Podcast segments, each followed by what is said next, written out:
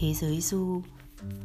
Đôi khi thế giới này cần để yên bé ngủ, tiếng úp mì của ta cũng bớt phần thô lỗ. Con khủng long qua phố cũng lót đệm vào chân, chìm gõ kín ăn đêm, đeo cao su vào mỏ.